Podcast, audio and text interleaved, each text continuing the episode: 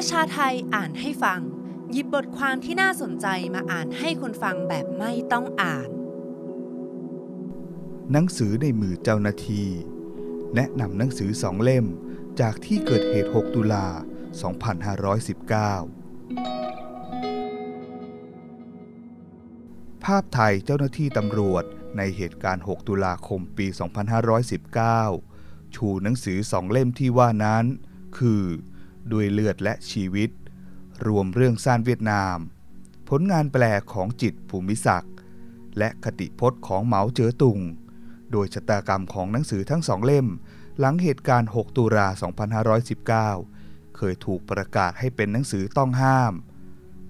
ปัจจุบันเป็นหนังสือที่สามารถยืมได้ในห้องสมุด มหาวิทยาลัยธรรมศาสตร์ รวมทั้งมีจำหน่ายอยู่ในเว็บขายหนังสือเก่า ภาพถ่ายเจ้าหน้าที่ตำรวจยืนถืออาวุธ โดยสองในสามนายชูหนังสือสองเล่ม โดยมีฉากหลังคือสนามฟุตบอล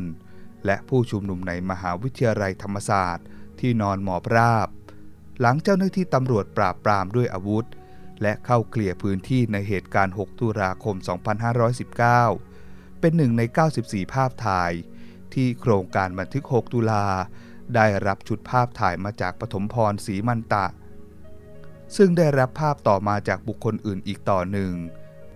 โดยได้รับเมื่อพฤษภาคมปี 2560 โดยภาพดังกล่าวสามารถชมได้ที่เว็บไซต์ของโครงการบันทึก 6 ตุลา ผู้สื่อข่าวรายงานเพิ่มเติมว่าสำหรับหนังสือในมือของเจ้าหน้าที่ตำรวจ ไม่มีข้อมูลยืนยันว่าเป็นหนังสือที่ยึดจากผู้ชุมนุมหรือไม่ อย่างไรก็ตามในปัจจุบัน หนังสือทั้งสองเล่มนี้เป็นหนังสือที่สามารถยืมอ่านได้ ในห้องสมุดมหาวิทยาลัยธรรมศาสตร์ ได้แก่ 1. ด้วยเลือดและชีวิต รวมเรื่องซ่านเวียดนาม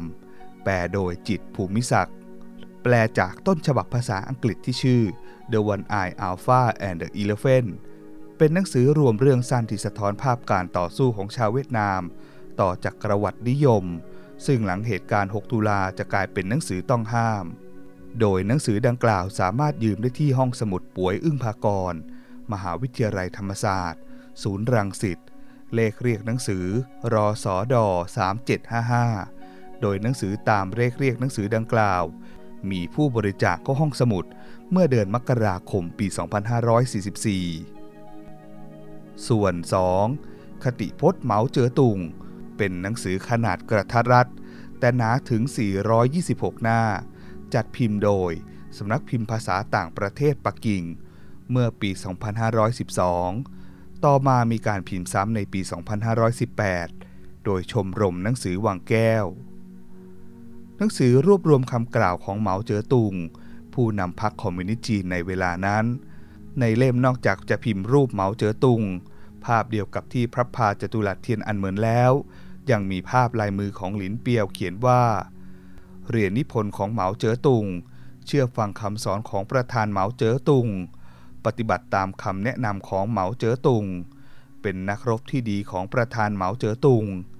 เนื้อหาในเล่มนอกจากเป็นการรวมคำกล่าวของเหมาเจ๋อตุงในโอกาสต่างๆ หนังสือคติพจน์ประธานเหมาเจ๋อตุงดังกล่าว สามารถยืมได้ที่ห้องสมุดปรีดีพนมยงค์ มหาวิทยาลัยธรรมศาสตร์ท่าพระจันทร์ เลขเรียกหนังสือก็คือ DS 778ม7ก17 โดยเป็นฉบับที่พิมพ์เมื่อปี 2518 โดยชมรมหนังสือวังแก้ว อันหนึ่งทั้งด้วยเลือดและชีวิต รวมเรื่องสั้นเวียดนาม และคติพจน์ของประธานเหมาเจ๋อตุง ต่างเคยอยู่ในบัญชีของประกาศกระทรวงมหาดไทยเรื่อง กำหนดชื่อเอกสารและสิ่งพิมพ์ที่ห้ามผู้ใดมีไว้ครอบครอง ประกาศวันที่ 3 มีนาคมปี 2520 โดยสมัครสุนทรเวชรัฐมนตรีว่าการกระทรวงมหาดไทยในเวลานั้น อย่างไรก็ตามในช่วงทศวรรษ 2530 หลังยุคสงครามเย็นสิ้นสุด หนังสือเหล่านี้ก็ถูกพิมพ์ซ้ำและวางจำหน่ายอีกครั้ง แต่ไม่คึกคักเหมือนยุคก่อน อย่าลืมกดไลค์ กดแชร์ กด subscribe แล้วคุณจะไม่พลาดข่าวสารจากประชาไทย